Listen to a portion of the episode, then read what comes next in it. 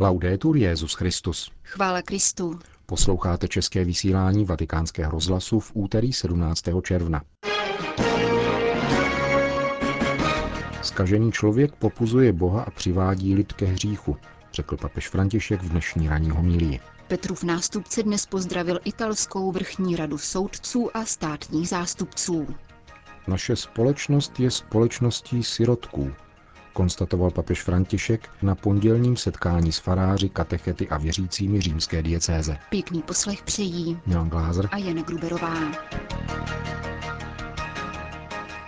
Zprávy vatikánského rozhlasu. Skažený člověk popuzuje Boha a přivádí lid ke hříchu. Papež František se ve své dnešní ranní homilí vrátil k nábotovu mučednictví, které popisuje první kniha královská. Petrův nástupce zdůraznil, že pro skorumpované lidi se nabízí jediné východisko – prosit o odpuštění. V opačném případě je čeká boží hněv. Když někdo nastoupí cestu korupce, poznamenal papež, od ní má život, chce ovládat a sám sebe zaprodává. Papež František dnes opětovně energicky odsoudil korupci. Podnět mu zavdalo první čtení, které popisuje vyslání proroka Eliáše poté, co skažený král Achab zabil nábota, aby se zmocnil jeho vinice. Prorok Eliáš potvrzuje, že skorumpovaný Achab se zaprodal, tedy jakoby opustil své lidské bytí a stal se zbožím, které se prodává a kupuje, poznamenal papež. To jej nejspíše vystihuje. Je z něj zboží. A co pán udělá se skorumpovanými lidmi, ať už podléhají jakékoliv skaženosti? Včera jsme označili tři typy, tři skupiny. Skorumpovaného politika, skorumpovaného kšeftaře a skorumpovaného církevního hodnostáře. Všichni tři poškozují nevinné, chudé, protože za večírky skorumpovaných platí právě chudí. Jdou na jejich účet. Pán jasně říká, jak zasáhne. Přivedu na tebe neštěstí a zametu za tebou. Vyhladím Achabovi v Izraeli každého mužského potomka, ať svobodného nebo otroka. Skažený člověk Boha dráždí a vede lid do hříchu, pokračoval svatý otec. Ježíš to vyslovil zcela jasně. Kdo budí pohoršení, ať se raději vrhne do moře. Spustlý člověk pohoršuje společnost a boží lid, podotkl římský biskup a dodal. Pán tedy pro skorumpované ohlašuje trest, protože pohoršují, využívají bezbrané, zotročují. Sežerou je ptáci nebes. Skažený člověk, pokračoval František, se zaprodává zlu, aniž by to věděl. Domnívá se totiž, že tak činí kvůli majetku a moci. Ve skutečnosti se však zaprodává, aby se dopouštěl zla a zabíjel. Pokud o někom prohlásíme, že je skažený, musíme na to mít důkazy, varoval papež. Když totiž nějakého člověka takto označíme, znamená to, že je odsouzený, že jej pán zavrhnul. Skažení lidé jsou zrádci a ještě něco víc. Skorumpovaného člověka lze definovat jako zloděje a vraha. Další jeho definicí je budoucnost, která je čeká. Tou je boží prokletí, protože využíval nevinných a bezbraných a dělal to z dálky, v bílých rukavičkách, aniž by se pošpinil. A třetí věc. Existuje východisko kudy ze skaženosti ven? Ano. Když Achab slyšel tato slova, roztrhl si šaty, oblékl si žínici na holé tělo a postil se. Spal v žínici a chodil stísněn. Dal se na pokání. Prozba o odpuštění je brána vedoucí ze skaženosti skorumpované politiky, spekulanty i preláty, zdůraznil papež František. Pánovi se to zamlouvá a odpouští, doplnil. Odpouští však pouze tehdy, když skorumpovaní udělají totéž, co Zacheus. Pane, jestli jsem někoho ošidil, nahradím mu to čtyřnásobně, upozornil papež František.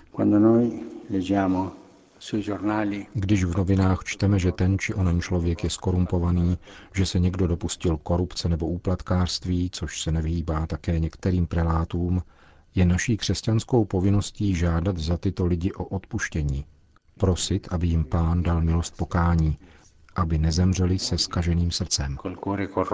Je správné skaženost odsuzovat a prosit o milost, abychom do ní neupadli. Ale je stejně tak správné modlit se za obrácení skorumpovaných. Zakončil papež raní kázání v kapli domu svaté Marty. Petrův nástupce přijal necelých 300 členů italské vrchní rady soudců a státních zástupců, orgánu, který zajišťuje nezávislost výkonu soudní moci. Ve své promluvě nastínil etické aspekty soudcovského úřadu. Mezi vlastnostmi soudce by měla zejména převažovat moudrost. To však není ctnost, která vede k nehybnosti. Jsem obezřetný, proto zůstávám stát. Nikoliv. Je to ctnost ovládání, ctnost nesoucí záležitosti ku předu, ctnost, která podněcuje ke klidnému přeskoumání práva a skutečnosti, jež se má stát základem úsudku. Čím větší je moudrost, tím více roste vnitřní rovnováha, která tak bude schopna ovládat povahové popudy, osobní pohledy a ideologická přesvědčení. Usilujte o to, abyste pro společnost byli vzorem morální celistvosti, vybízel dále papež. A to zejména v současném kontextu, kdy hodnotové bohatství vybledlo, zatímco demokracie stále prochází vývojem. Zaznělo v dnešní promluvě svatého otce k italské vrchní radě soudců a státních zástupců. Vatikán. Vřelého přijetí se dostalo papeži Františkovi na včerejším podvečerním setkání s faráři, katechety a věřícími pořádaném dvakrát ročně vikariátem římské diecéze. Šlo o pravidelné církevní sympózium, které je vždy věnováno určitému tématu, jež tentokrát znělo Lid, který rodí své děti, společenství a rodina v hlavních etapách křesťanské iniciace. Konalo se v přeplněné vatikánské aule Pavla VI., jež pojme 7 tisíc lidí, a uvedl jej generální vikář římské diecéze kardinál Agostino Valíny, dále don Giampiero Palmieri a dva laičtí katecheti. Papežova spontánní promluva byla protkána stejně spontánními reakcemi publika na Františkovi originální narážky a verbální obraty. Hned v úvodu, po té, co poděkoval svým předřečníkům za jejich slova, papež podotkl, že vlastně všechno už řekli, takže jemu nezbývá, než udělit přítomným požehnání a jít domů. Z jejich reakce však vyplynulo, že něco takového nepřipadá v úvahu. Na více než půl hodiny pak svatý otec zcela upoutal jejich pozornost. Nejprve papež s potěšením přijal zmínku jednoho z katechetů o exhortaci Pavla VI. Evangelii Nunciandi a označil je za nejdůležitější pastorační dokument, který po koncilním vývojem nebyl překonán a který vytyčil směr, kterým je třeba se stále ubírat.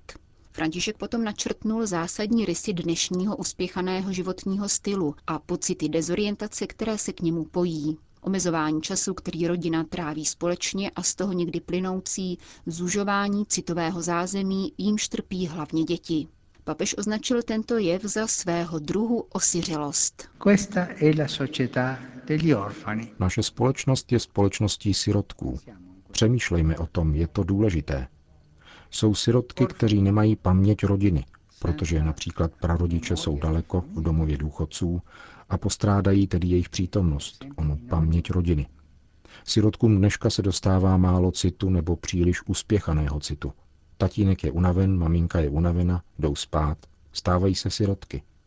Chybí jim obdaření, tedy to, co jsem říkal prve, ono obdaření tatínkem a maminkou, kteří umí ztratit čas, aby si s dětmi hráli – Potřebujeme smysl pro toto obdaření v rodinách, ve farnostech i v celé společnosti.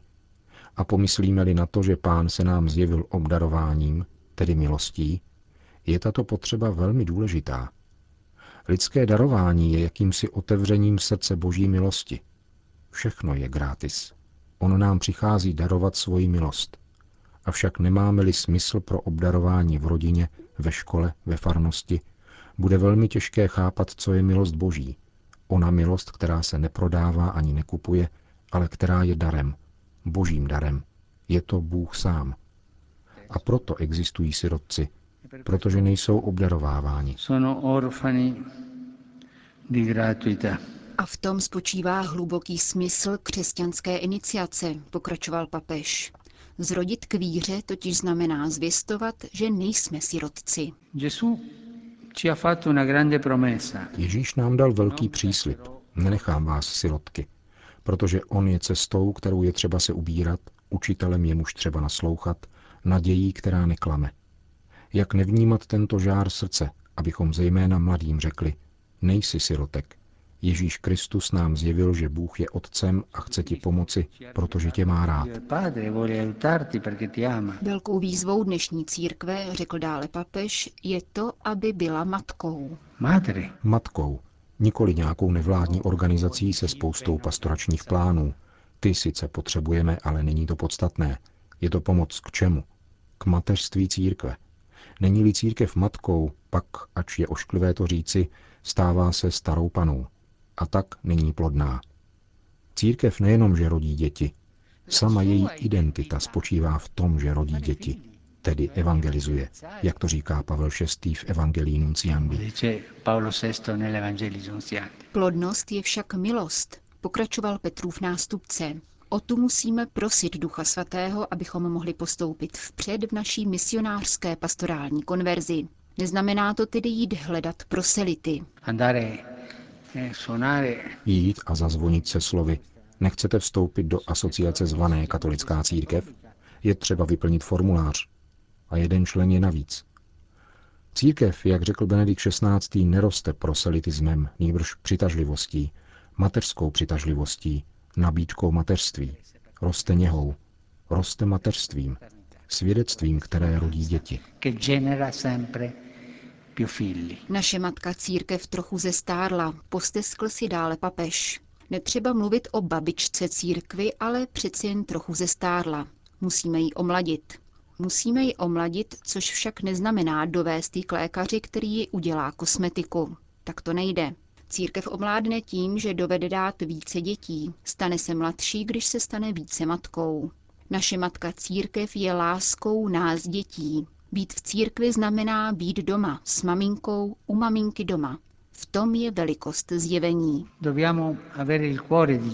Máme mít srdce Ježíše, který, když viděl zástupy, bylo mu jich líto, protože byli vysílení a skleslí jako ovce bez pastýře. Uviděl zástupy a pocítil soucit. Rád s ním o církvi, která žije Ježíšovým soucitem. Soucítit znamená trpět společně. Cítit to, co cítí druzí. Doprovázet v tomto cítění. Taková je matka církev. Hladí své děti soucitem. Církev má srdce bez hranic, ale nejen srdce. Má také pohled, něhu Ježíšova pohledu, který je často výmluvnější než spousta slov.